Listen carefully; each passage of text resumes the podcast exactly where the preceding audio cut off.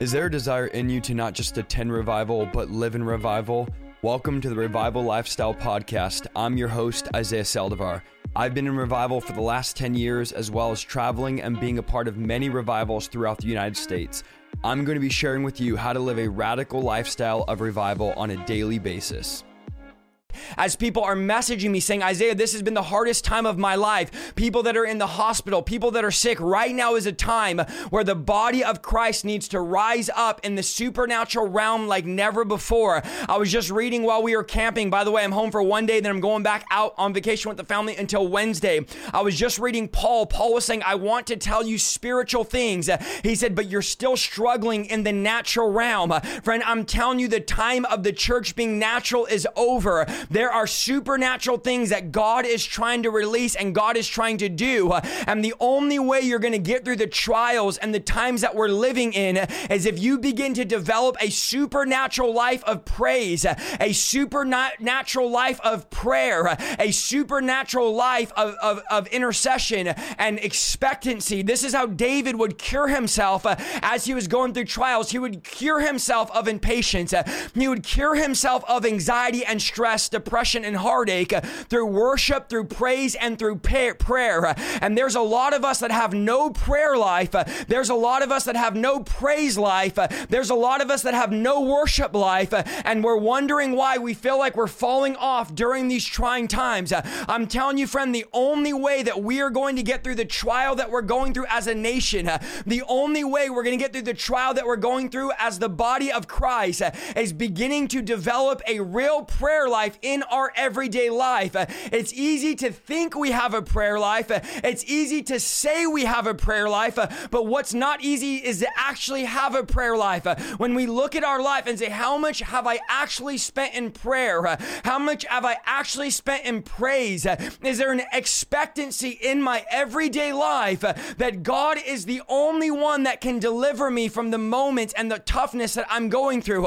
Sometimes when you're at a place, come on, I wish I was preaching to somebody. Let me know in the comments. Uh, when you're at a place where you don't know what to do, uh, you have to go back to what you did in the past and what you know works. Come on, share this. Uh, sometimes when you don't know what to say or don't know what to do in life, uh, whether that's in your marriage, whether that's in your family, whether that's in your finances, uh, or whether that's in your business, you have to go back to the times you knew God broke in. Uh, you have to go back and remind yourself of the goodness of God.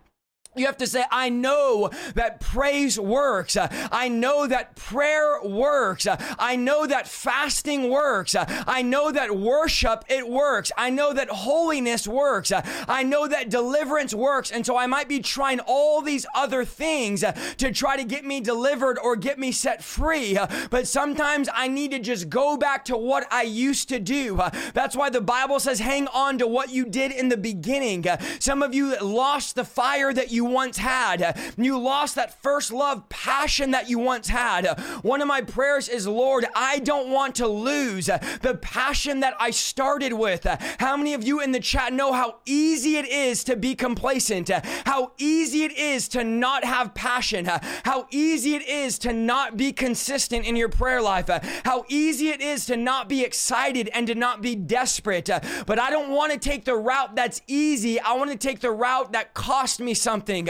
I want my Christian life to not be this watered down American cheap gospel. And this is one thing that we're finding during this pandemic is that we have created such a watered down cheap gospel. And so many people believe and so many people think that because they entered a building on Sunday morning for an hour and a half, they're Christian. And that is not what makes you a Christian.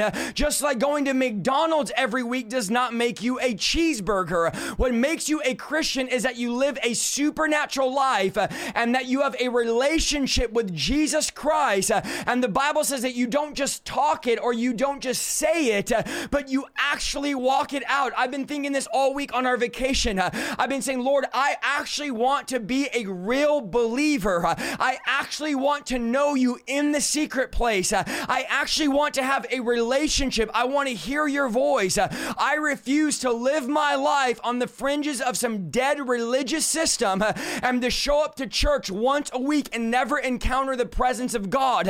And I want to tell somebody tonight that feels like they're in bondage. I want to tell somebody tonight that feels sick in body that Jesus is the master physician. That even in a stream, there's over 500 of you. Come on, share this right now that are listening. And there's a there's there could be 500 of you in the stream tonight, but God can actually tailor make the message to fit every single person. Uh, God has a way of prescribing each person what they need. Uh, I've had come people come up to me after service uh, and say, "Man, you said this and it was exactly what I needed." And truth is, I don't even remember saying that. I just know I was letting the Holy Spirit speak through me and God was tailor making the message to fit what they needed. I remember one time I had this message on the prostitute that broke the alabaster box and I had this message in me for like 6 months. I wanted to preach it every week. I tried to preach it and the Lord kept saying, "No, you can't preach that message." I was getting so frustrated. I was saying, "Lord, I want to preach this message. I think it's really good. It's really going to be powerful." And so for months and months and months, I kept trying to preach it. I kept trying to preach it. People say, "Isaiah, why don't you use notes when you preach?" Because I want to be in a place where I let the Holy Spirit hijack my message and take over my message and I don't want to be stuck on notes and stuck on my own agenda. And so 6 months went by and I didn't preach the message. And then one day I began to preach that message at the awakening. And this lady came up to me at the very end crying. She said, Isaiah, I'm a prostitute in a city about 30 minutes away. And I've been wanting to come to church for months, but I haven't been able to. She said, but somebody invited me tonight. And can you imagine the night that I showed up, you preached on a prostitute and the Lord touched me tonight. Why? Because God has a way of prescribing you exactly what you need. God has a way of giving you exactly what you came for. And I believe tonight is going to be your night of breakthrough. I heard the Lord saying earlier, Isaiah, tonight I'm going to break off secret sin in people. People that have been struggling with secret shame and secret sin and compromises that nobody knows about. See, it's easy to talk about the sin that we do around everybody when everybody's watching. But what about the compromise and the sin that we do when nobody's watching? You got to understand understand that a secret life of sin uh, will destroy a secret life of prayer. Uh, the reason why so many people have struggle and they have trouble praying in secret uh, is because it's hard to pray in secret when it's the same place you sin in secret. And God is breaking off secret sin in the body of Christ. God is breaking off the lust and the perversion and the, the, the adultery that is happening right now and the idolatry in the body of Christ. And I believe tonight is a night where God is going to expose secret sin, that God is going to release a fire that is going to burn out every demonic plan, every demonic assignment, and every thought that goes against His will. I'm telling you, people are starving right now for the truth. We, as the body of Christ, need to start actually believing what we're praying for. It's so easy to pray and not even believe that God is going to answer the prayer. As I was just thinking about today, how Peter was outside the door when God broke him out of prison. The church was praying, and Peter was outside the door. And the girl came and said, Guys, the answer to our prayer is literally outside the door. And they didn't even believe that God was going to answer the prayer that we were praying. And so many times we pray and say, God, where is the answer? Come on, is there anybody, type one, if you know exactly what I mean, to pray in front of a closed door? Have you ever prayed for that loved one, prayed for that family member prayed for that position uh, and it felt like you were praying and you were praying in front of a closed door. It felt like you were praying and God was not even listening. Uh, see, sometimes you have to understand uh, when we're not seeing results, when we're not seeing breakthrough, when we're not seeing healing, uh, when we're not seeing change in that family member, when we're not seeing change in that friend, sometimes you have to understand that God is waiting on you. You don't have to keep waiting on God. Sometimes you have to understand that the answer is actually standing at the door and it's waiting for you to open up the, fa- the door by faith. Sometimes faith is the thing that opens opens the door and lets your prayer come in. Your healing is knocking at the door tonight. Your deliverance is knocking at the door tonight. Your miracle is knocking at the door tonight. Your unsaved kids are knocking on the door tonight. Come on, share this right now. Your unsaved parents are knocking at the door, and I hear the Lord saying, It's time for somebody to open up the door and begin to believe what we're actually praying for. Don't be so shocked when God begins to answer that prayer. We should be more shocked when God doesn't heal the person than we are when God does heal the person. Oftentimes, I prayed in deliverance and I prayed for miracles, and they've actually come to pass. And I've been shocked saying, I can't believe God actually answered my prayer when all that did was that revealed the unbelief in my heart. And it's time to break the demonic spirit of unbelief Uh, that is literally blocking our prayers from being answered. Uh, unbelief is a ceiling that blocks our prayers from being answered. Uh, unbelief is a demonic power that is preventing the people of God from actually walking in their destiny. Friend, do you know how much your life would change if you begin to believe every prayer? If you begin to examine yourself and say, What would happen if I actually believed my prayers? What would happen if I actually walked into a level of faith where I say, Lord, I'm believing every prayer I pray? See, because when you pray and you don't believe what you're praying, all you're doing is wasting your time. In fact, oftentimes God, the Bible says that the Lord would not hear their prayers uh, when they would pray in unbelief, or they would pray one thing uh, and they would live another thing. Uh, when we pray and say, Lord, I know you're holy, but we don't walk holy. When we pray and say, Lord, I know you can heal the sick, but we don't actually lay hands on the sick. Uh, when we say, Lord, I know that you could do deliverances, uh, but we never actually engage in deliverances. Uh, God is saying, I don't just want you to wait around and pray it, but I actually want you to walk it out. Lord, help my unbelief. Lord, help me break out of this mindset that you're finite and you're limited, and help me to begin to pray impossible prayers. I'm tired of praying prayers that I could make happen. I want to pray prayers that I could say, if it had not been for God. Is there anybody listening tonight in the chat uh, that says there are miracles that have happened in my life, uh, that there is no explanation outside the hand of God? Uh, there's no explanation how I survived that crash. There's no explanation how I didn't die. There's no explanation how I'm walking in deliverance. There's no explanation that I'm not addicted to alcohol or addicted to drugs anymore. There's no explanation how for 10 years I had depression. And in one moment, uh, it was by prayer that God broke it free. Uh, friend, I want to tell you that you're in this stream tonight and you are a result of somebody else's prayers. Uh, you are a result of somebody contending and somebody believing. Uh, see, but we have gotten lazy in the place of prayer. Uh, pastors have gotten lazy in the place of prayer. Uh, and so no longer are we crying out to the Lord. no longer are we praying. Instead, we're running to social media, telling everybody what God is trying to tell us and what what God is doing and fighting everybody about health uh, and fighting everybody about hydroxychloroquine and mask and this and that. Uh, and I'm going, what if we didn't run the social media to battle each other and the church to fight each other? But what if we ran to the throne of God uh, and say, Lord, you are the only cure for the sickness that is worse than corona, and that's the sickness of sin. And Lord, we need you in America like we've never needed you before. Friend, I want to tell you to stop stop running to social media with all of your issues. When you're having issues in your marriage, you don't need to keep running to your aunt or your uncle or your mom or your cousin that's going to agree with you on how jacked up your husband is. You need to run to the throne and stop running to the phone and beginning to pray. See, here's what happens a lot of you gossip about it before you pray about it, and the Lord hates gossip. A lot of you complain about it before you pray about it. Uh, and the Lord hates complaining. Uh, and there is a spirit of complaining in the body of Christ. Uh, and God is saying, stop complaining about everything going on and begin to pray, begin to cry out to me, and begin to watch breakthrough happen in your life.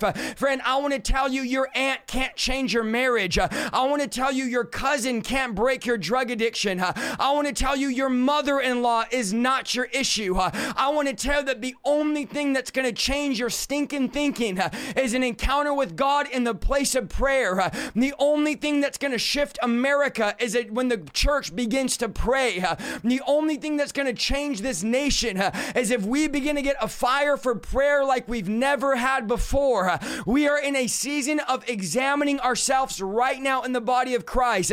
There is an examining process taking place.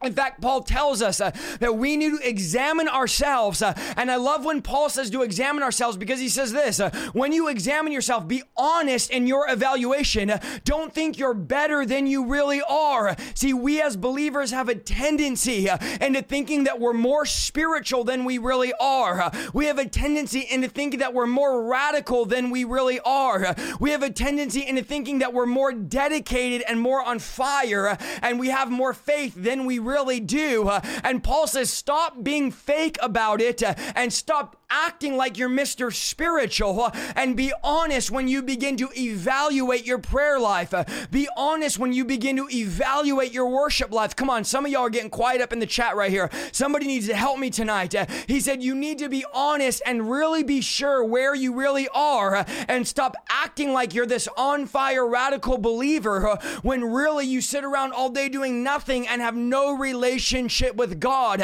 It's like when I was a teenager and I would always check my bank account. How many know that even now, when you check your bank account, your bank account always has less than you think it has? I, I can't count how many times I've walked to the ATM and I've I've deposited money or I've withdrawn money, and in my mind I thought, okay, this is how much money I have, and then when I actually check my bank account, it's always less than what I actually thought I had, and this is exactly. Come on, okay, I guess I'm the only one because y'all are quiet tonight. Uh, but this is exactly how we treat our spiritual life. Uh, we always think that we have more than we really do. Have you checked your spiritual bank account lately? I want to ask you how much is in your spiritual account? Would you be overdrawn because you've been trying to withdraw more than you've actually deposited? See, some of you are frustrated spiritually because you have nothing to withdraw from because you never spend time depositing. Understand that when I'm praying, come on, everybody just hit share right now. When I'm praying, I'm depositing into my supernatural bank account. Uh, when I'm fasting, I'm depositing in my spiritual bank account. Uh, when I read and I'm studying late at night, I'm depositing uh, in my supernatural bank account so that when I'm praying for somebody, come on, this is good preaching tonight. When I'm praying for somebody, I'm able to withdraw what I have been depositing. Some of you wonder why when you pray for people, nothing happens. It's because you're empty yourself and you're trying to fill them with something you don't have. I'm able to withdraw when I get up here to preach. Uh, listen, I'm not just getting up here going, okay, let me just say what I feel and let me just mouth off for an hour. Friend, you have to understand I'm withdrawing from what I have deposited. I've been depositing and now I'm able to withdraw. I've sat with guys, and I'm not going to mention names, okay, because some of y'all know him that say uh, that you know them that say, Isaiah, I want to learn to preach. I've sat with four or five different guys, uh, and mo- they say, I want to learn to preach without notes. Uh, and I always tell them, understand there is no shortcut to preaching in the anointing. You have to spend time in the place of prayer, you have to spend time fasting fasting. You have to spend time crying out to God. You have to spend time studying the word and memorizing scriptures uh, and reading books and asking the Lord to speak. You can't just get up there and think you're going to preach a message without a notepad. There's actually time spent in the secret place uh, to be an end time messenger. See, they want it for free. What they're saying is, I don't want to spend time depositing. I only want to spend time withdrawing. And a lot of people want to withdraw on a stage and be famous preachers, uh, but they don't don't want to deposit in the place of prayer. Uh, they don't want to deposit in the secret place, uh, but understand that what happens on stage uh, is a result of what you've done in the closet. Uh, see, that's why when I'm getting frustrated, I'm going, okay, I'm frustrated right now, but I've been depositing all week long so I can withdraw, and there's breakthrough when I withdraw. Too many of you have been trying to withdraw from an empty spiritual bank account. Uh, you say, Isaiah, I feel empty spiritually. That's because you are empty spiritually. Uh, you are overdrawn. Uh, if you've ever been overdrawn, I've been overdrawn one time before because a payment got messed up and got taken out. And it's the worst feeling in the world to be overdrawn. It's not that you're empty, but it's that you're actually in the negative. And I'm telling you, some of you are spiritually overdrawn your account. And God says you've been overdrawn. You've been in the negative. You've not just been in the negative, but here's what happens when you go into the negative spiritually. When you go into the negative, you become negative. Some of you are negative Nancy's. You're negative about everything. You're nitpicking at everybody. And God is saying it's time to stop being so negative. When your spiritual bank account is negative, your personality is negative. And that's why nobody wants to be saved because they don't want to be negative like you. But see, when your bank account is positive, you can look at things with a positive outlook and say, wait a minute, I know it might not be going right, uh, but I have the mercy, I have the grace of God, I have the power of Christ living on the inside of me, uh, and it doesn't matter what I'm going through on the outside. I know that God is leading me on the inside. Uh, I know that God is guiding me, that God is my spiritual GPS, that I don't need MapQuest, I don't need old technology. I have a spiritual GPS called the Holy Ghost. This is like nowadays, I don't, young people don't even remember remember what it feels like uh, to have to use to not have not have a GPS. Uh, we are so reliant in these days on our GPS to get us where we need to go, uh, and it's amazing that you'll trust a GPS to get you to a physical location, but you won't trust Almighty God to get you to a spiritual location. You have to understand that God wants to lead you, God wants to guide you, God wants to protect you, but too many of us are trying to have God God lead us, uh, but we've lost our connection with God. Uh, we've lost our prayer life. We've lost our worship life, uh, and we feel like we are wandering because we are wandering. But you have to get to a place where you say, Lord, I need you to guide me every single day. See, when you lose connection and you stop having signal and you no longer depend on God guiding you, you have to pull over all the time and ask people for directions. How many know that when you lose GPS signal, signal or you get lost, uh, and for whatever reason your phone disconnects, uh, you have to stop and ask other people for direction. Uh, you stop asking God for direction and you start asking your girlfriend for direction. You start asking your boyfriend for direction. You start asking family members for direction. You start act- asking alcohol for direction. and God is saying, I'm the one that wants to direct you and lead you and guide you. see, the children of Israel had a GPS. It was not Siri. Uh, it was not a satellite. Uh, it was not iCloud, but it was the cloud. Uh, the Bible says that they followed the cloud wherever they went. They stayed close to the cloud. They stayed connected to the cloud. I'm telling you, you can get download from the cloud. You can get direction from the cloud. You can get protection from the cloud. I have to stay connected. I have to be connected to this man to get where I have to go. Everybody has a destination that God has assigned them. Uh, and I'm on a road right now in my life. I'm on a journey and I'm on a path. Uh, and I can't look to famous preachers to guide me. Uh, I can't look to the newest revelation, dream, or prophetic word. Some of you need to stop reading every other prophetic word and say, I'm not following prophetic words on some magazine. I'm following the cloud of God.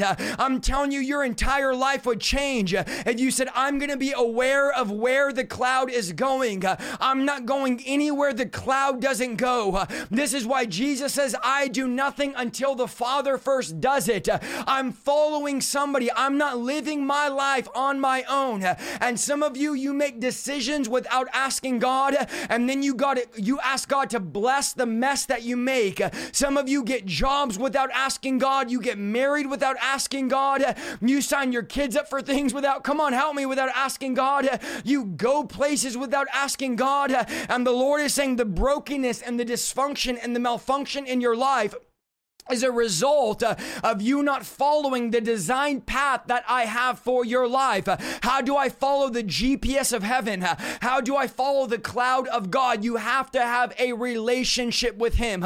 See, it was Moses that was willing to go to the mountain. And when Moses would come down from the mountain, the cloud would come dwell in the camp. see, I go to the mountain, I go to the prayer closet, and I encounter the presence of God. and then I'm able to hear Him in my everyday life. Uh, I'm able to experience Him in my everyday life. Uh, I'm able to know Him in my everyday life. Uh, I love this one thing about GPS is that GPS has mercy built into it. Here's one amazing feature, and y'all, all of you have GPS, you know exactly what I'm about to say. Here's one amazing feature about GPS is that when you take the wrong turn, your GPS does not give up on you. Your GPS does not quit on you uh, when you take one wrong turn or you take the wrong route uh, or you don't take an exit. Your GPS uh, doesn't say, I'm done with you, I give up. But your GPS will actually reroute you. And some of you have took the wrong turn. Some of you have messed up one too many times. But I hear the Lord saying, I'm getting ready to reroute somebody in the spirit realm. I'm getting ready to redirect somebody spiritually. I'm getting ready to make a new path, even even though you messed it up.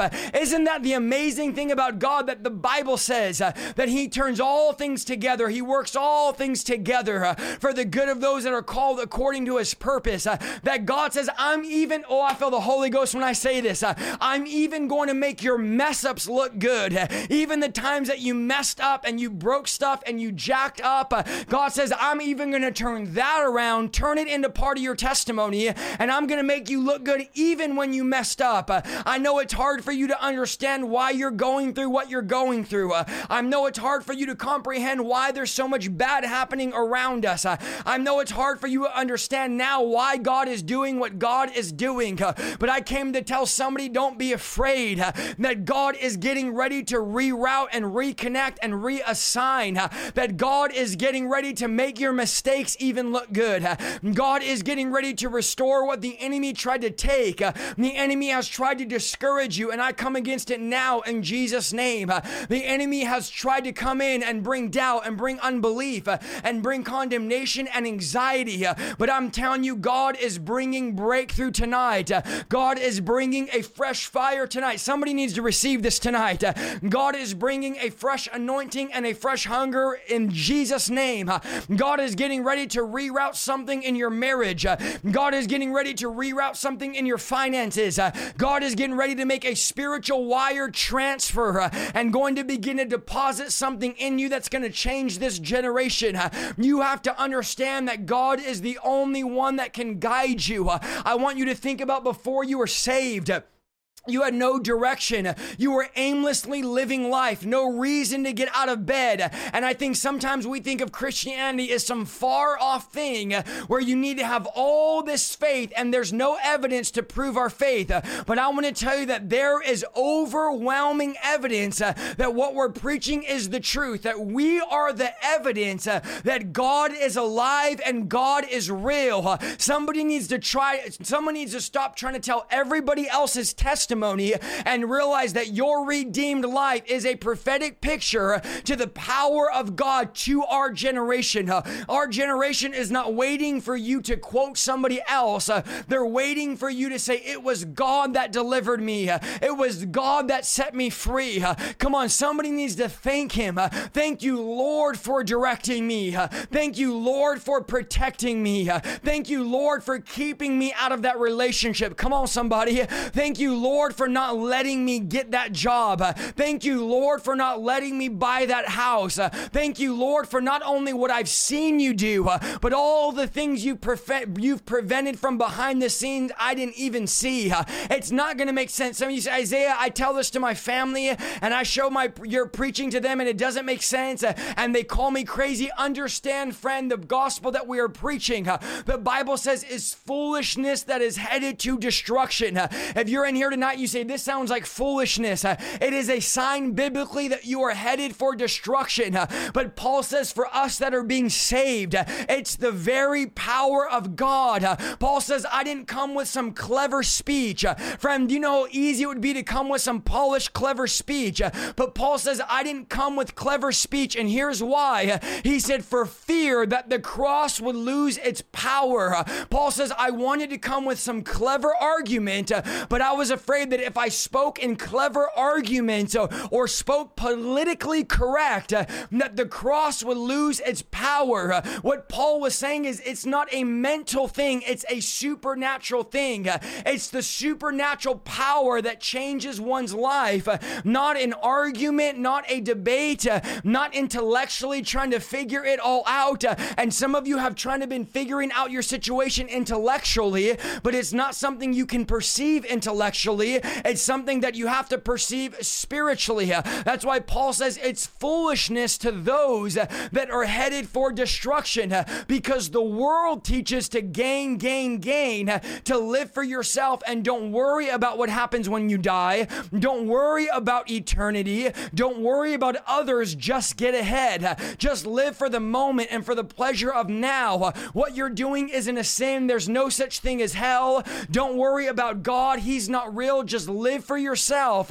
This whole cross thing is foolishness. It's childish. It's boring. And church is for people that have nothing better to do. And some of you are this way and you think, well, maybe when I'm 30, I'll serve God. I'm just not that religious type of person. But friend, I'm telling you, there's going to come a day where every choice you made on earth will have an eternal impact. Every choice you made on this temporary life is going to impact where you spend forever. The mind cannot comprehend forever. The mind cannot grasp how long forever is. And I don't know about you, but eternity is too long to be wrong. I'm not going to mess around with my eternity. I'm not going to play games with where I'm going to spend forever. I need to get serious about what God is saying. I need to get serious uh, about what God is doing. This is what Paul is saying. These people are headed for destru- destruction, uh, but to us, it's the very power of God. Uh, the message of Christ and what he's done for us is the power of God. Uh, understand it's not some sinner's prayer, uh, it's not just some debate or some words, or we're not here for just talk uh, to affect the way that you think. It goes far beyond that because it's all about the power of God changing our lives lives. Uh, that's why the Bible says that the kingdom of God is not a lot of uh, not about a lot of talk, uh, but it's about power and demonstration. Uh, Paul says, "Let me sum up the kingdom of God. It's not just going for 45 minutes on a Sunday morning uh, and hearing an intellectual sermon uh, that only reaches the mind but never impacts the spirit." He says, "Understand the kingdom of God is about power and it's about demonstration." And a lot of us are good at talking about it, but we're not good good at demonstrating it. Uh, understand that there is power. I did not give my life and lay everything down uh, to be a part of a debate me club on Facebook uh, where we go back and forth debating each other about the gospel. I came with the power and the demonstration.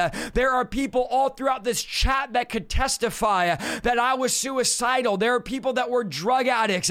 There are people that said I hated God. There are people in the chat that were deceived, that were full of anger and worry and all kinds of things. Uh, and it was only by the power of God that set us free. Uh, he turns our depression into joy. Uh, he turned our addiction into freedom.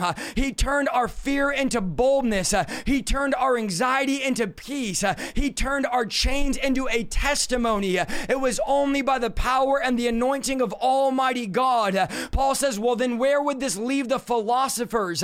Where would this leave the scholars and the world's most brilliant debaters? Uh, the Bible says that God knew that the world will never know him through human wisdom. Uh, so the Bible says he uses foolish preaching uh, to save those that believe. In other words, it's a supernatural thing tonight as I'm preaching.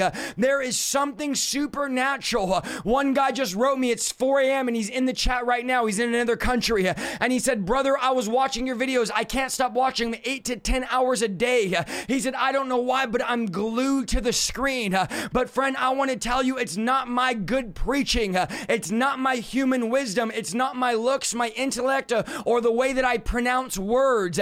But I'm telling you, it is supernatural. God uses supernatural. He uses preaching supernaturally to change people's life.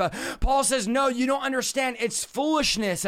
It's so simple to get up and talk. He says, But what you don't realize is that when you just get up there and you get on that microphone, you get behind the camera, or you get up on that stage, he says, Understand that in the unseen realm, something's stirring up.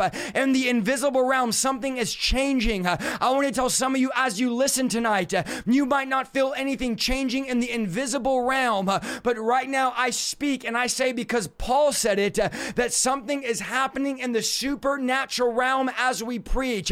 When we preach, we are throwing lifesavers out to those that are drowning, to those that are dying, to those that are sick to those that are in bondage. And some of you are trying to figure it out mentally. And I'm telling you, you never will. You're watching videos on deliverance and saying, well, it doesn't make sense in my mind. And I'm telling you, it'll never make sense in your mind.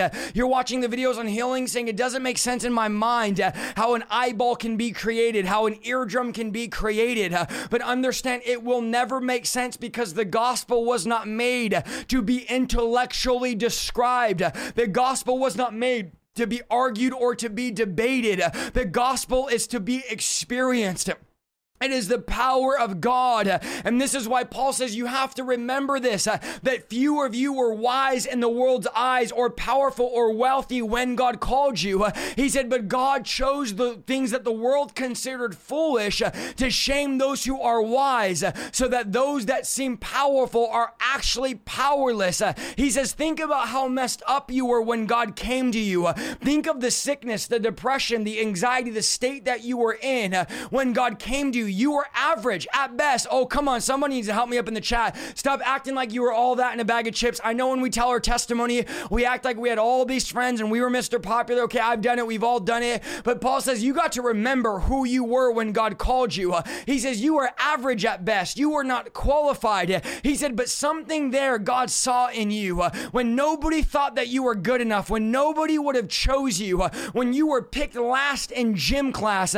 He said, God looked at your life when your life felt pointless, uh, when you saw no value in yourself. Uh, and He said, I want you in my family. Uh, I want you to come join my army. Uh, I want you to come follow me. Uh, I know that you have nothing going for you in the natural sense. Uh, I know that you're not qualified. I know that you're weak. I know that you're uneducated. He said, but I want you to be a part of something that's going to change eternities. That's why Paul said he took those things that were nothing to the world, that were nothing something that was not important to the world uh, to make that which is important seem like nothing. Uh, he said, We were nothing, but God came and anointed us uh, and gave us His power and gave us the ability to heal the sick, gave us the ability to raise the dead, gave us the ability to preach the gospel, gave us the ability to save souls.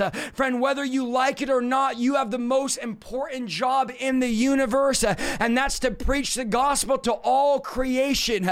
We have the most important job in the world, and that's the preaching of the gospel. God has anointed you. God came and hand selected you when you were sick, when you were paralyzed, when you were lame. I mean, look at the people that God chose.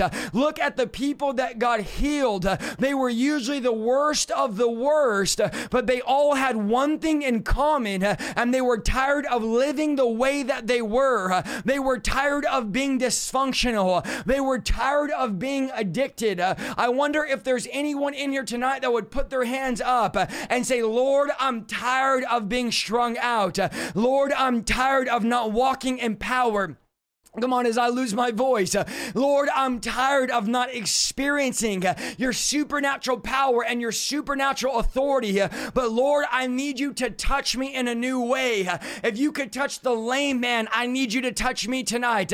Friend, I'm telling you, God wants to do something supernatural to those that least expect it tonight. Some of you came in here, you stumbled in here because somebody shared it. By the way, go ahead and share it right now. You came in here because somebody shared it. But I want to tell you that God God brought you in here for such a time as this. Uh, Jesus never went anywhere by accident. Uh, I was just reading this last week in John 5, uh, where the Bible says he literally came to a place full of sick people, full of people that were beat down, broken, busted, and disgusted. And many of us in the chat are sick in body. Many of us in the chat are going through anxiety, are going through depression, are going through some type of trial. And I want to tell you that Jesus right now has your address, Uh, that Jesus right now wants to encounter you and wants to touch you. Uh, see, the Bible says he showed up to the pool of Bethesda, uh, which is interesting because the word Bethesda means the place of outpouring or the place of mercy. And many scholars say Bethesda represents the church, a place of mercy, a place of outpouring. We could literally, John 5, symbolically take Bethesda and represent the church and make those two things synonymous. A place like the church where you're supposed to receive grace, a place where you're supposed to receive mercy, a place where you're supposed to be experiencing the outpouring of the Holy Spirit, a place where you're supposed to be receiving deliverance. Uh, it's so heartbreaking to me uh, how many of you say, Isaiah, I don't know where to get delivered. Yes, I go to a local church, uh, and yes, I have a pastor, but my church doesn't believe in deliverance. My church doesn't believe in miracles. I want to tell you that your church might not believe in miracles, but Jesus believes in miracles. Uh, your church might not believe in deliverance, but Jesus is the deliverer. He said, For this reason I was made manifest to destroy uh, the works of darkness. Uh, I'm telling you, God is going to destroy every demonic work. Some of you that have hexes and curses and spells and strongholds and generational curses, God says, I am going to demolish them. I am going to destroy them. That the anointing of God, come on, some of y'all got me too fired up. I'm soaking wet, sweating up in here. But it's the anointing that breaks the yoke of bondage. And tonight we speak breakthrough every over every yoke. We speak breakthrough over every person listening because Jesus is coming to heal, deliver, and save. See, you have to understand the church was never intended to be a nice place for your family. The church was never intended to be a place more focused on programs and events and babysitting adults. The church was never intended to be a one hour program uh, where you gave God your leftover time. Uh, the church was made to be a training center uh, to raise up soldiers in the army of God and a hospital for the broken, beat down, busted, and disgusted. And here's what's crazy about the pool of Bethesda is they're at a place by name that's supposed to be of healing, that's supposed to be of grace, that's supposed to be a place of breakthrough, but instead of being a place of breakthrough, miracles, signs, and wonders, uh, the Bible says in John 5 uh, that the pool of Bethesda is full of blind, lame, and paralyzed people. Uh, and understand just because we give something, I gotta be careful because I'm getting too far away from my mic here. Just because we give something a title doesn't mean that's what it is. Just because you call yourself a Christian, it does not mean you're actually a Christian. Just because we call churches churches doesn't mean biblically they're actually churches. Just because we say we're apostles, it doesn't mean you're actually an apostle. I know many people that say, Oh, I'm an evangelist, and they don't cast out demons and they don't heal the sick. And if you go read the book of Acts, there's only one evangelist in the book of Acts, and the Bible says he healed the sick and drove out demons. And let me just leave this here because some of y'all, your theology is already getting all jacked up and you're already getting all irritated. But there's not one pastor in the New Testament that was pastoring a local congregation. Let me say that again. There's not one person in the New Testament called a pastor that had a local church. Yet, what do we do in America? Everybody's a pastor. Oh, you want to be a pastor? Oh, you want to be a pastor? I mean, we're like Oprah. Everyone gets a car. It's everybody's an apostle. Everybody's a pastor. Everybody's an evangelist. Everybody's a prophet. Every church is a church. Uh, yet understand that just because you label, just because it's called the pool of Bethesda, just because it's called the place of mercy and the place of grace, uh, um, doesn't mean people are actually getting grace or mercy there. Uh, and just because you call yourself a Christian does not mean, come on, share this. I know people are getting upset here, but it does not mean you are a Christian because your reality might be different than God's reality. I don't want to call myself something and then in heaven's perspective be something completely different? Uh, is it possible to be in a place of grace, uh, and be in a place of mercy, uh, and to be in a place of outpouring, which is what the word means in the in the uh, Greek, uh, but actually be lame, actually be blind, actually be dead? Yes. Uh, and some of you, you go to church week after week after week, uh, and you say, Isaiah, I still feel dead inside. Uh, come on, type one if I'm preaching to somebody. Uh, you say, Isaiah, I'm still sick in my body week after week after week. Uh, Isaiah, I still feel lame. I still feel paralyzed. Why is it I'm still this way uh, after years showing up to the pool? Uh, Why is it I haven't changed? Why is it I'm still going through this? And I'm not condemning you tonight. I'm telling you that there is a way out. There is a reason why we can be in a place of mercy but living the complete opposite. Now I believe that there was three types there and I believe there's three major types in the chat and there's three major types that are living in the church at large right now. And that first one that John 5 describes is those that are blind. There are so many blind people right now in the body of Christ. It's people that have lost the ability to see what was standing right in front of them. Jesus told the Pharisees, the kingdom of God is standing right in front of you, and you don't even recognize it every day.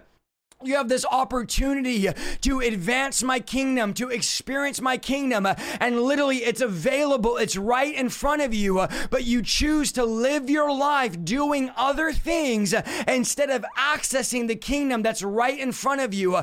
There's people that have lost their vision, they've lost their ability to see what God is doing in the supernatural realm.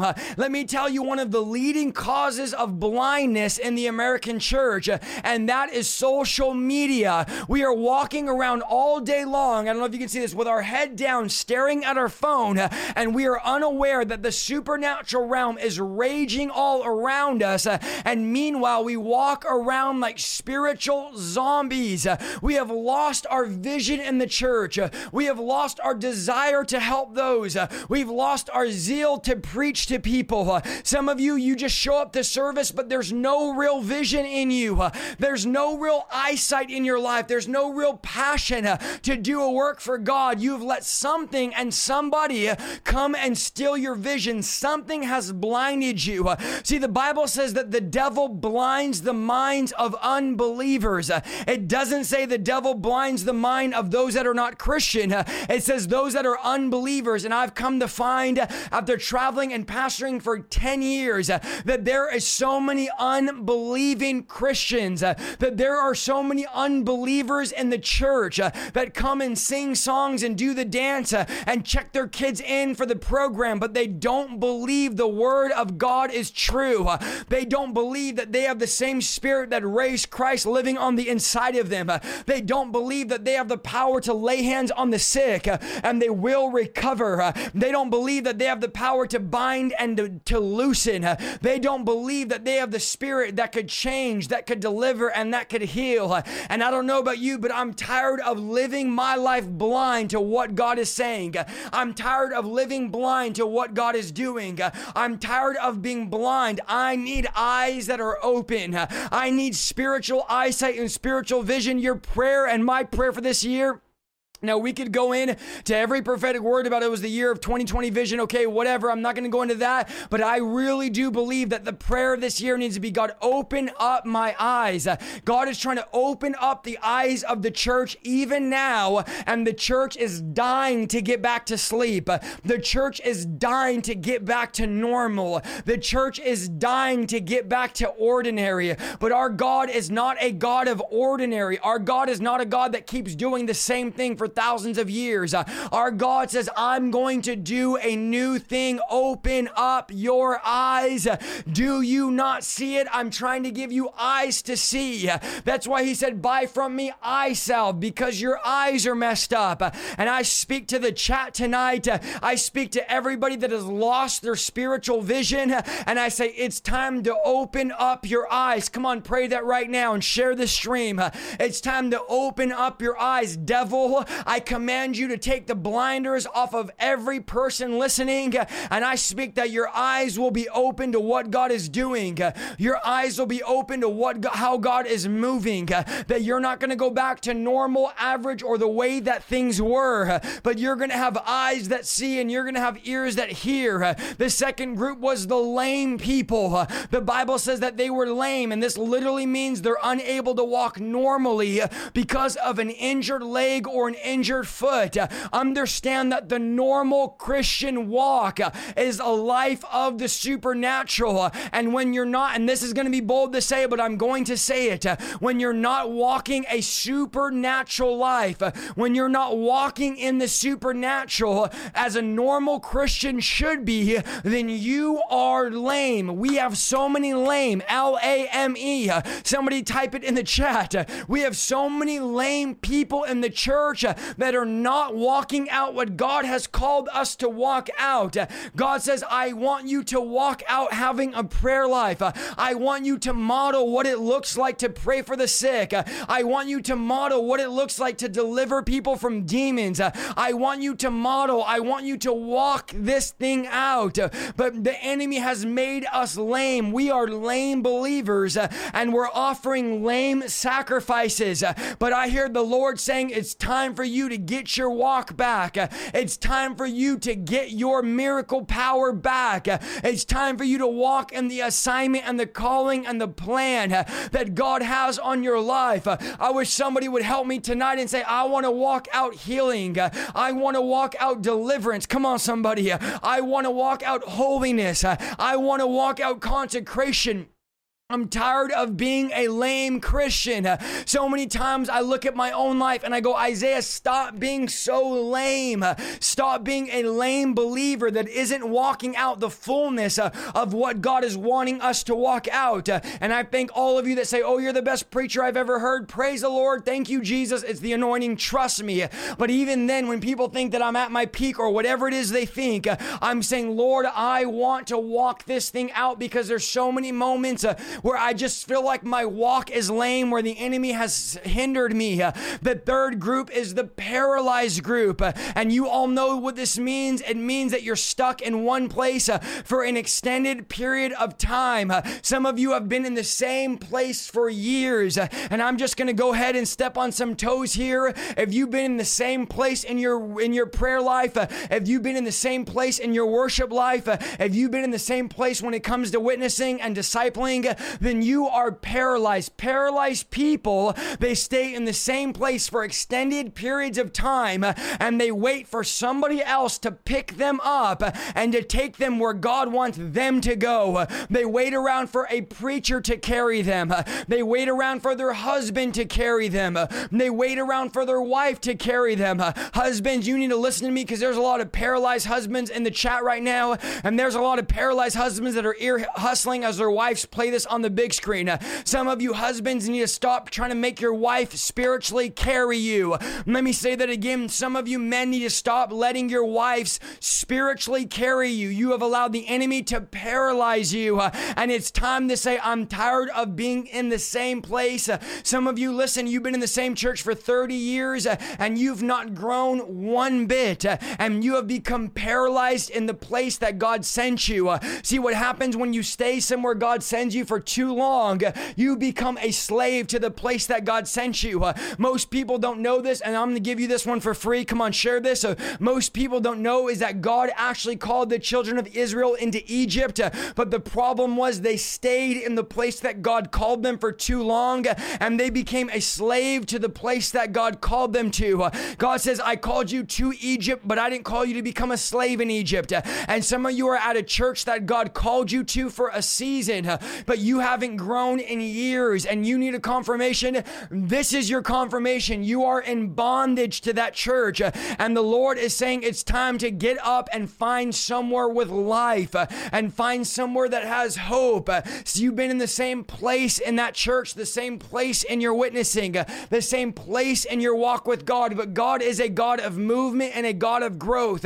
God is not a stagnant God, and God is not a God that stays in the same place for a year after year after year, God is saying it's time to get up and move.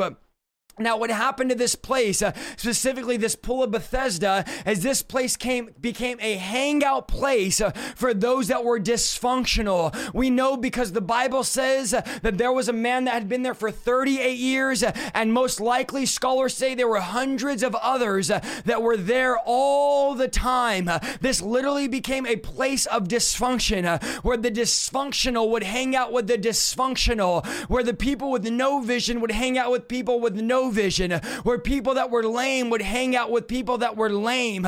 It was the perfect description of the American church.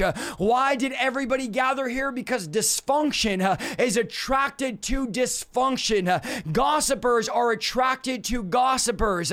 Complainers are attracted to complainers.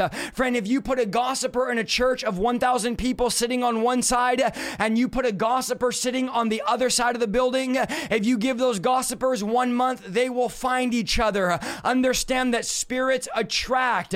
Gossipers are attracted to gossipers. Complainers are attracted to complainers. Those that are living lustful lives are attracted to those living in lust. Spirits attract.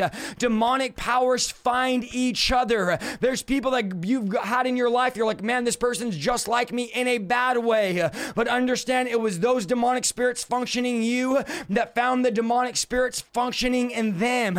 And in the same way the fire is attracted to the fire, the anointing is tr- attracted to the anointing. And understand that these people were all there dysfunctional. And the Bible says they were waiting around. And this is the problem in the church. We are waiting around and we are justifying our dysfunction because we're saying, well, everybody else is dysfunction. It's all good if I'm dysfunctional. I mean, imagine those people sitting around that pool, those lame people saying, man, I haven't walked in 30 years and them saying, It's okay, I haven't walked in 30 years either. We could all be dysfunctional together. But, friend, I want to tell you, God did not call you to live your life Sunday after Sunday dysfunctional. God called you to walk in supernatural freedom every single day. God did not call you to wait around for someone to come stir your pool. God called you to be active and to be proactive and to say, wait a minute, I'm not going to wait around for someone to pray for me. I'm not going to wait around for somebody to promote me. Come on, share this. Uh, I'm not going to wait for someone to witness to my family. Uh, I'm not going to wait around for that job offer. Uh, I'm not going to wait around for this person to show up. I'm not going to wait around for the husband or the wife or this or that. I'm going to be active. I'm going to be ready. The only thing I'm waiting on is the Lord. See, it's one thing to be waiting on somebody to come do it for you, it's another thing to be waiting on the Lord. And it's time to stop waiting around for that job and go apply. It's time to stop waiting around for an angel to change our communities uh, and to do it ourselves. Come on, I'm preaching good tonight. Uh, it's time to stop waiting around for that thing to come up and go get it. Uh, it's time to stop waiting for your ministry to grow. It's time to stop waiting for those finances to come and get up off your lazy tail and go find a job. It's time to stop waiting for God to do everything for you. As I said last week, the Holy Spirit is not the doer, He is the helper. And stop waiting for someone to come stir you up uh, and start stirring yourself up. Uh, somebody tonight needs to begin to stir up their own pool. Uh, I'm not waiting on you to stir me up. I'm not waiting on you to fan my flame. I'm going to fan my own flame. I could survive without going for an hour and a half. Church is closed. It's all good because they can't close my worship and they can't close my praise. I still got to shout on the inside of me. I still got to praise on the inside of me. I'm not waiting on anybody to come stir me up and to come stir my pool. Now, what they believe, and I'm almost done, just stay with me. What they believed is that at a certain time, an angel would go stir the pool, and an angel and the first person in would be the only person healed. But if you go read the New Living, the NIV, or any new translation, they took that out because they've come up with the conclusion that the angel showing up and stirring the pool is a complete myth, okay? Scholars say it didn't happen, it was added later after the original canon. I'm not going to go into theology. If you wonder, do I have a degree in theology? Yes, I do. I'm not going to go into the theology of it. Just know that you're not going to find in John chapter 5 in the new translations that an angel would come stir the pool. It just talks about the stirring of the water and they would get in because they believe that was a complete myth. And just because the Bible says that they an angel would come down and stir the water, what the actual translation says is that this is what they believed. It's not that an angel would come and stir the water, it's that the people believed that that when the water would stir, that an angel was showing up. And so they thought the first and the fastest was the first one to get healed. And the Bible says there's all these sick people, and Jesus only shows up to one man that was lame there sick for 38 years. Of all the thousands of people that were probably there, only one man makes it into the Bible. And I'm telling you, God is looking for one person tonight that says, God, I am so hungry Uh, and I am so desperate for a move of God uh, in my life. I'm so desperate for you to touch me. I'm so desperate for you to use me. I've oftentimes thought about this a million times as Jesus stepped over all these people to go heal the one man. I always imagine how many people got stepped over so that Jesus could go touch that one person. I remember the night that I got saved, I said, Lord, why me? He said, Isaiah, because I called so many others and they said no. I stepped over so many that were not willing to leave their comfort. I stepped over so many that were not willing to leave their complacency. I stepped over so many that were not willing to leave their agendas. And I don't know about you, but I don't want Jesus to step over me tonight. I want the breakthrough that is promised in the Word of God. I want to be that one person that the Lord could look at and say, Isaiah is hungry and Isaiah is desperate, and I'm ready to pour out my anointing tonight. I'm ready to heal tonight. Uh, as Paul says, God specializes in using the lowly and the weak. Uh, and this man was 38 years lowly and weak. Uh, some of you say, Man, I've been going through it a long time, but I'm telling you, 38 years is a long time. And after 38 years, today was his day. Today could be the day your kids encounter the living God. Today could be the day that you get healed. Today could be the day that you get delivered. Today could be the day that depression breaks off of you. Today could be the day that your eyes get open. I came to tell somebody that you might be the next one in line for a miracle tonight. You might be the next one in line for God to heal tonight. This man had been hurting a while, and the Bible makes it clear Jesus knew that he had been hurting a while. Understand that God knows the pain that you are going through. Some of you are sick right now and you feel like you've been forgotten about and you feel like nobody cares. Uh, but I came to tell you that the Lord knows the pain that you're going through. Uh, the Lord knows the hurt that you're going through. Uh, and the Lord wants to heal you and restore you and bring breakthrough tonight. Uh, he wants to deliver you tonight. He wants to release a fire on you tonight. Uh, this man, Jesus asked this man, "Would you like to be made well?" I'm almost done. Let me finish here. Uh, and this seems like a mean, a, a, a dumb question. Why are you asking me if I want to be made well? Who wants to stay sick, uh, who wants to be depressed, uh, who wants to stay blind and paralyzed and addicted. Why was Jesus asking if the man wanted to be healed? Uh, I'll tell you why because the man did not look desperate. The man did not look like he wanted a miracle. Remember, Jesus had the power to see faith because faith is not just something on the outside, but faith is something visible on the, it's not just something on the inside, but it's something that's visible on the outside. That's why the story of the lame man the Bible says, and seeing their faith, he healed the man. Jesus was able to see the faith on the outside from what they claimed on the inside. And the man did not look like he wanted a miracle. The man did not look desperate. And tonight, the Lord is saying, stop being comfortable and waiting for somebody to stir your pool and get hungry and get desperate for me to heal you. Do you want to be delivered tonight? Do you want your your family saved tonight? Do you want breakthrough tonight in your mind and in your spirit?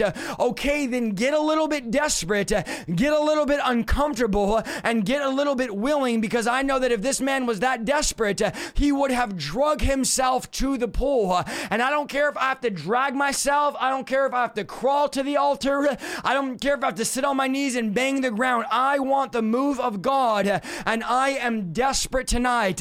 Now, when Jesus asked asked the man if he wants to be made well, the man's answer is, I can't. And the interesting part about his answer is that's not even what Jesus asked. Of course, you can't do what I asked, only I can. And I'm telling you right now, I always know I'm on the right track because I never feel like I can do what God is calling me to do. See, the man didn't answer the yes or no question. He responds with, I can't. And God is asking you to do, He's not asking you to do it, He's He's asking if you want Him to do it. And the fact that you can't do what God has called you to do is literally proof that God's the one that's called you to do it. If God calls you, you'll never be able to do it on your own. There is nothing that God has called me to do that I've ever been able to do in my own effort. Every time I'm about to hit go stream and go live, I'm always saying, Lord, I need you. I can't preach without you. I can't pray without you. I can't prophesy without you. I can't do miracles without you. I can't do deliverances without you. Lord, I need you like I've never needed you before. Stop telling the Lord I can't and just say yes. If the Lord says, Do you want me to heal your kids? Just say yes. If the Lord says, Do you want a miracle tonight? Just say yes. That is why if you look at Mary, she said, Let it be unto me. All you have to do is say yes. Zachariah Zechariah began to say, Well, this and well, that. Uh, and Mary said, Let it be unto me. Well, Zechariah went mute uh, and Mary got the blessing. You have to just say, Yes, Lord, here I am. I receive what you called me to do and what you want to do in my life. Uh, now, the man's excuse is this I have nobody to help carry me when they stir the pool. Somebody is always faster getting in front of me. And God is telling us tonight to stop blaming other people for your dysfunction. Maybe somebody did do that to you. Uh, maybe somebody did hurt you. Maybe somebody did break your heart. Uh, maybe somebody did make you sick or put a spell on you. But the Lord is saying, stop blaming other people uh, because the only one that can help you is standing right in front of you tonight. Uh, and Jesus is not trying to be your helper, He's trying to be your healer. Let me say that again. Uh, the man was looking for Jesus to help him, and Jesus says, I'm not here to help you, I'm here to heal you.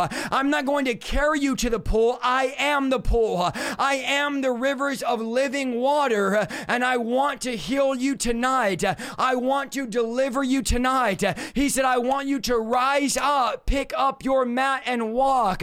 I want you to get up off the ground. Although a righteous man falls seven times, he rises again. I want you to rise up again. I want you to get up off the ground, stop falling all the time, and walk in victory. It's time to rise up. It's time to be the person that God has called you to be. It's time to pick up your mat and walk. I believe tonight God is going to do an instant miracle for somebody that's been waiting, somebody that's been blind, someone that's been paralyzed, and somebody that's been lame. I believe tonight is your night. Tonight is your night of healing. Tonight is your night of breakthrough. I'm not waiting on an angel. The man came for an angel, he got something 10 times better. I'm telling you, Jesus will far exceed every expectation you've ever asked. Jesus will go above and beyond everything that you've ever asked. The man came with a bed, with his back on a bed, and the Bible says he left with a bed on his back. And I believe tonight God is saying, ditch the bed, get rid of your paralyzation. Get rid of your comfort zone. Get rid of your place of convenience and get healed tonight. Father, we are asking you, come on right now, all over, just all over through the chat. I just want you to receive this. Father, we're asking tonight that you would heal our eyes, Lord, that we would see like we've never seen before.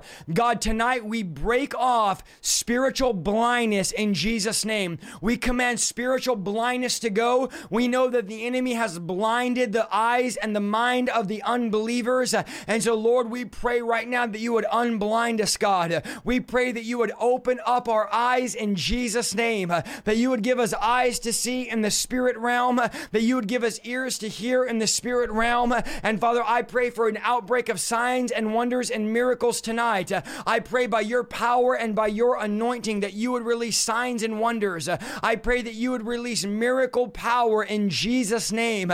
God, we're asking for those that are lame, those that aren't able to walk out the calling and the assignment you've called them to, that Lord, you would heal those that are lame, God. Lord, let us walk out miracles. Let us walk out signs and wonders. let us walk out these deliverances and let us do and be be the people you've called us to be.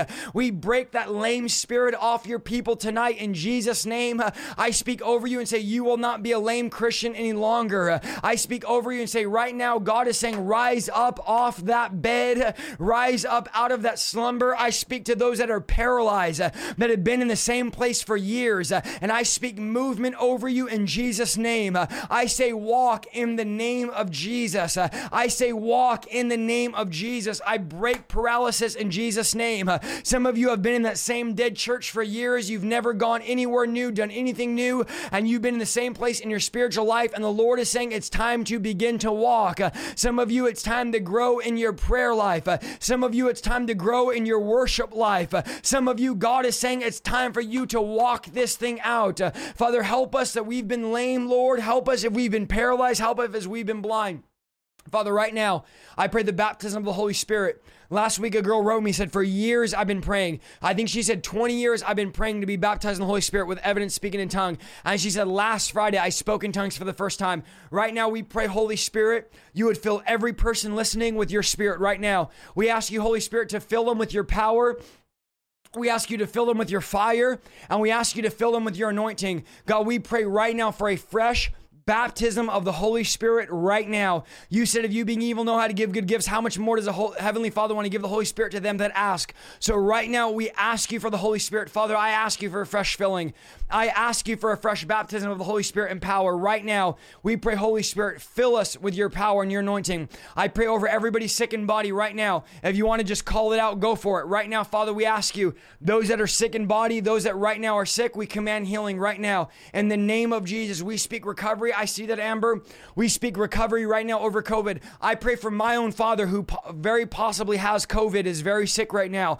I speak healing over him in Jesus' name. I call him healed. I say he is restored in the name of Jesus. Father, I pray for everyone in the hospital right now with COVID. I thank you, Lord, that there is a higher power than the power of COVID, and that is the power of Almighty God. And we speak the power of God over you. We bind that power. We bind the spirit of COVID in Jesus' name, and we say, be healed and be restored in the name of Jesus. Uh, we speak healing over your lungs. We speak healing over your kidneys. Uh, we speak healing over your heart. We speak healing right now over your, your muscles, your ligaments, your tendons. In Jesus' name, we say, be healed and be restored in the name of Jesus.